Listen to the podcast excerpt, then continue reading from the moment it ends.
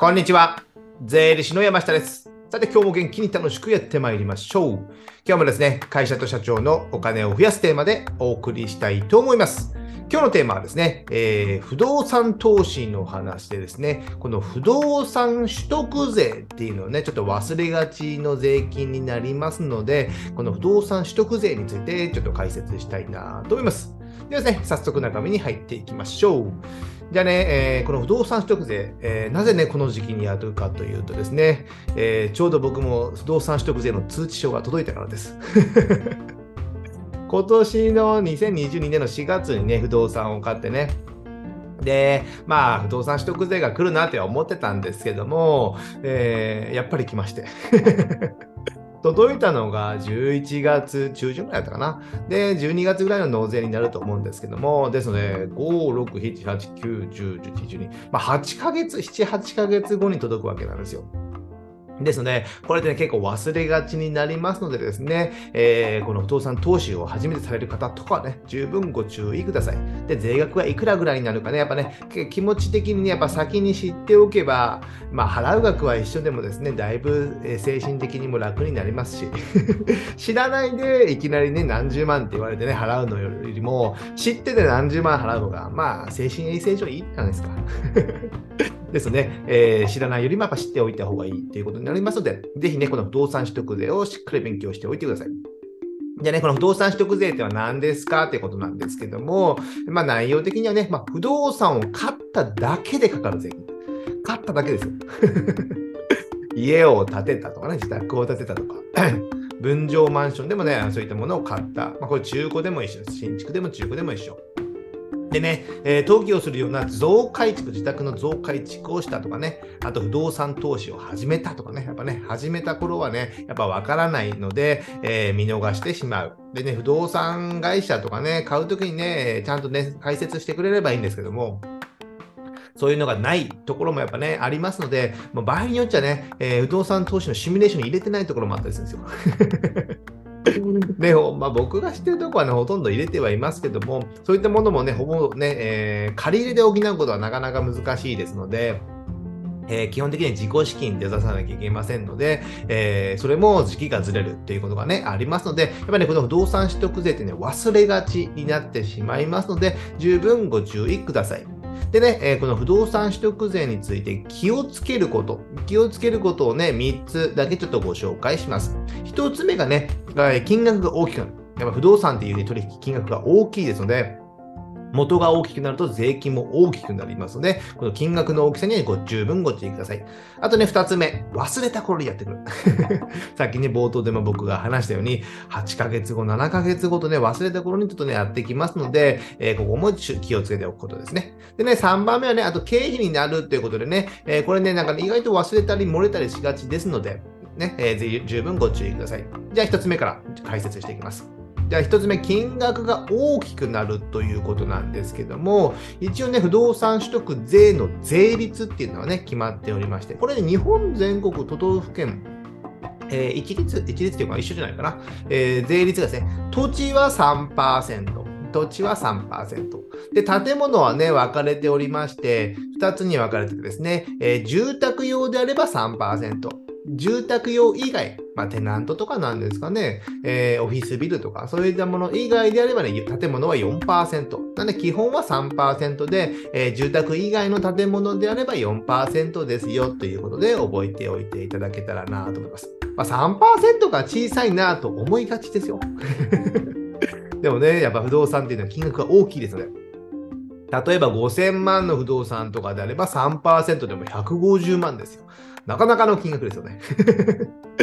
億単位のね、不動産を取引することもやっぱあるじゃないですか。不動産、えー投資とかで、投資用の不動産であればですね、億単位になれば、これがね、えー300万とか、何千万と何千万とはならないでしょうけど、何百万単位で何十万単位ってなるのがね、大きいですので、僕もね、今回ね、その不動産取得税の通知書が届いたのを見て、何十万単位のね、えー税金を払うとなると、ちょっとね、胃が痛くなりますもんね。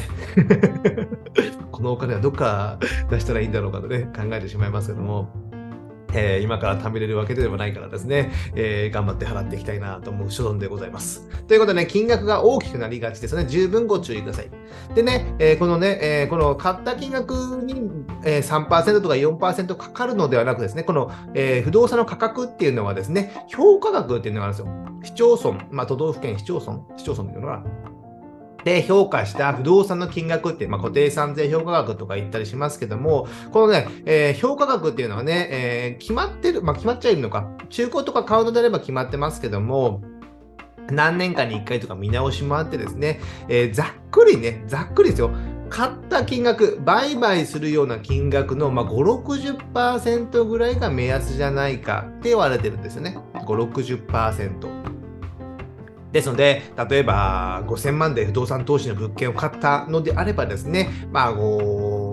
25万、2500万から3000万程度ぐらいの評価額になる。なので3000万だとしたら3000万かける3%。なので90万ぐらいの、えーと、不動産、不動産取得税になるっていうことですね。で、中古の場合とかだったらですね、あの、もう役所とかで見ることができたり、前のオーナーとかがね、固定資産税通知書などを持っていますので、そこにも評価額って書いてあるんですよ。なんなら自分でも取れるのかな？取れたりすると思いますので、そこを取ってもう3%とかかければね、動産取得税っていう金額はね、すぐに算出できますので、これはね、事前にわかること。不動産投資をする前にわかる金額ですので、十分ね、知っておくということで、えー、ご注意ください。一つ目、金額が大きくなってますね。3%と4%。でね、えー、ここね、かからないこともたまにあるんですよ。まあ、たまにあるって言ってもね、まあえー、珍しいんですけども、まあ、相続でね、えー、不動産を引き継いだとき、まあ、例えばね、両親、親からね、えー、不動産を相続で引き継ぎました。不動産のね、えー、賃貸業をやってました。それってね、別にね、えー、僕が欲しいって言ったわけじゃないじゃないですか。欲しいですけど、欲しいですけど、えー、自然発生的にね、相続っていうものが発生しますので、それを引き継いだ。ということは、自然に、ね、かかる、え自然にも引き継いだものなので、そこにね、え不動産取得税っていうのをね、かけると、えー、ね、えー、嫌じゃないですか。俺はもらいたくてもらったわけじゃないみたいなね。なので、この相続でね、え引き継いだときはね、不動産取得税っていうのはかからないことになります。かからないこと。で、他は贈与とかはかかります。贈与というのはね、お互いの契約においてかかるものなので、えー、贈与とかではかかる。あとね、自宅の取得。まあ、普通の自宅、自宅、あ、まあ、大掛かりな自宅じゃなければですね、受託の取得はね、軽減税率って言って、まあ、東京とかのホームページとかでも見たらね、いろいろ書いてあって、えー、結構ね、ほぼほぼかからないことがあります。軽減税率を使えば、もう不動産取得税はゼロですよ。うちもね、自宅を何年前か買った時に、その時もね、なんか固定資産税のね、あ不動産取得税の通知は来るんですよ。でもね、それを払っちゃいけないんですよ。あれ、いやらしいですよね。役所はね、一応送ってくるんですよね。うん、そうちの住んでる地域はそうでした。どこもそうかは分かりませんけども、不動産取得税の通知を送ってきて、で、えー、その軽減税率を使うためにはね、こういう書類を出してくださいみたいなのを出せばね、えー、不動産取得税はゼロになりますよ。みたいな感じの流れだったと思いますので、えー、自宅を買って不動産取得税の通知書が来た場合はね、一度役所に相談されてください。できちんと中身を確認するということです。僕のね、え今回送られた封筒の中にもですね、え不動産取得税の税金のあれがあって、で、中にはですね、え自宅を取得した場合の軽減税率の計算方法とか、えいろんなこういった書類持ってきてくださいっていうのが入っておりましたので、十分ね、こういった書類が来たらきちんと確認するってことですね。むやみやたらにね、もう知らずに払っておくとかね、そういうことはね、せずに十分確認するということですね。えー、かからないこともあるので、ご注意ください。じゃあ続いて2つ目。忘れた頃にやってくるね。僕自身もね、え4月に買って、11月、12月にお知らせが来たっていうことになりますので、半年以上かかるんですね。で、1年後、1年後まではないんですけど、1年近く、役所によっては遅れる遅れることもあるかもしれない。半年から1年ぐらいが目安になりますので、それで結構忘れがちになりますよね。買った買った嬉しいんでね、えー、不動産買って嬉しいっていうのはあるんですけども、後々でそういった税金っていうのも言ってきますので、こういったものをね、忘れた頃にやっております、やってきますので、えー、購入時点で、購入する前の時点で取得税のシミュレーションも資金繰りに入れておく。自己資金でこれは出さなきゃいけないよっていうのに入れておく。そうすることによって、その分ね、えー、先ほど言った1番に言ったようにですね、えー、計算できるので、不動産取得税は。で、新築で建てる場合もね、ざっくりその業者が、建築業者がね、えー、資金、え、計算できるかと思いますので、ですので、その辺のね、えー、シミュレーションをしておいて、資金繰りに入れておいて、それをね、え、脇に置いていく。僕みたいにね、え資金繰りどうしようかで悩まなくて済む。っていうことになりますので、これはね、忘れた頃にやってきますので、十分ご注意しておくということですね。これが2つ目。で、3つ目、経費になるってことですね。まあ、これで、まあ、不動、分かっちゃいるんでしょうけど、意外に忘れがちとかにもなってしまって、先ほど言ったように、時期がずれますので、えー、忘れがち。意外に漏れたりするんですよ。ですね、不動産取得で、不動産所得のね、経費になりますので、ここは経費にできるということですね。買った時点ではできなくて、まあ、通知が来た時点で経費になるので、まあ、年をまたぐこともね、あり得ますので、そこら辺はね、えー、忘れるっていうことにもね、つながるかなと思います。あとね、自宅の場合はね、自宅の場合は、ね、経費にならないんですけども、今度ね、自宅をいずれ売るとき、まあ、将来売るときにね、経費になったりするんですよ。買った時の経費みたいな感じですね。差し引くことができますので、ですので、その納税通知書とかね、えー、イン、えー、何ですかね、領収書？領収書とかね、できればね、そのね、えー、不動産売買の契約書とかに入れておく。登記した書類とかね、司法書士に払った経費とかあるじゃないですか。そういったものの中に一緒にその不動産取得税の経費、領収書を入れておくことによって、将来ね、売るときに、えー、その経費にすること、それが数十万でもあればね、結構ね、大きいじゃないですか。まあ、自宅の場合はね、ほとんどゼロになるので、あんまりないとは思うんですけども、かかった場合はね、売るときの経費になると、なりまなると思いましたね。なりますので、その時のためにね、しっかり領収書とか取っておく。まあ、契約書とか領収書というのはね、えー、大事なもの。で、大きな買い物をするときはね、きちんとね、やっぱ紙で書類できちんと取っておく。まあ、あと、なんならでもスキャンでもしておくっていうのがね、一番いいかなと思いまして、ここら辺は忘れずに漏れなくやっておいてください。ということでね、えー、これ最後まとめになりまして、えー、自宅の場合はね、不動産取得でかからないことも多いので、これ結構見逃している、ね、ことも多い。後から取り返しすることもできる可能性もあると思いますので、そこら辺をね、えー、確認してみてください。で、不動産投資の場合はね、資金繰りや経費にすることも忘れないってことですね。やっぱね、先ほど言ったように最初に言ったように、金額は結構大きいのにします。えー、数十万から数百万単位の金額になってきますので、資金繰りね、えー、も注意しなきゃいけない。で、経費にするのも忘れずにってことで、これね、融資できるかな？不動産取得税で融資っていうのは聞いたことないですね。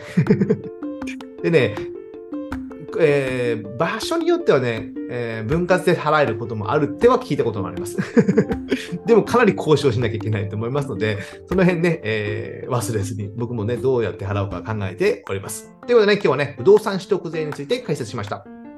で、最後ね、告知といたしまして、僕がね、えこういったお金や税金の話をですね、今ブログにまとめて配信しております。で、概要欄にね、リンクを貼っておりますので、何かね、税金やお金、会社のお金関係で困ったことがあればですね、こちらのね、サイトの検索窓からね、キーワードを入れていただいて、検索していただければ何か出るかと思いますので、えこちらで勉強していただけたらなと思います。あとね、Amazon の電子書籍である Kindle ね、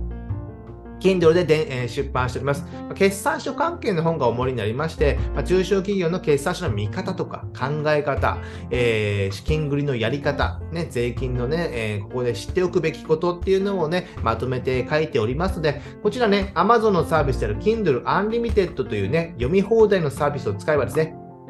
月980円で僕の本はすべて無料で読むことができますので、ぜひ読んでいただけたらなと思います。じゃあね、今日はこれぐらいにしたいと思います。ではまた次回お会いしましょう。さよなら。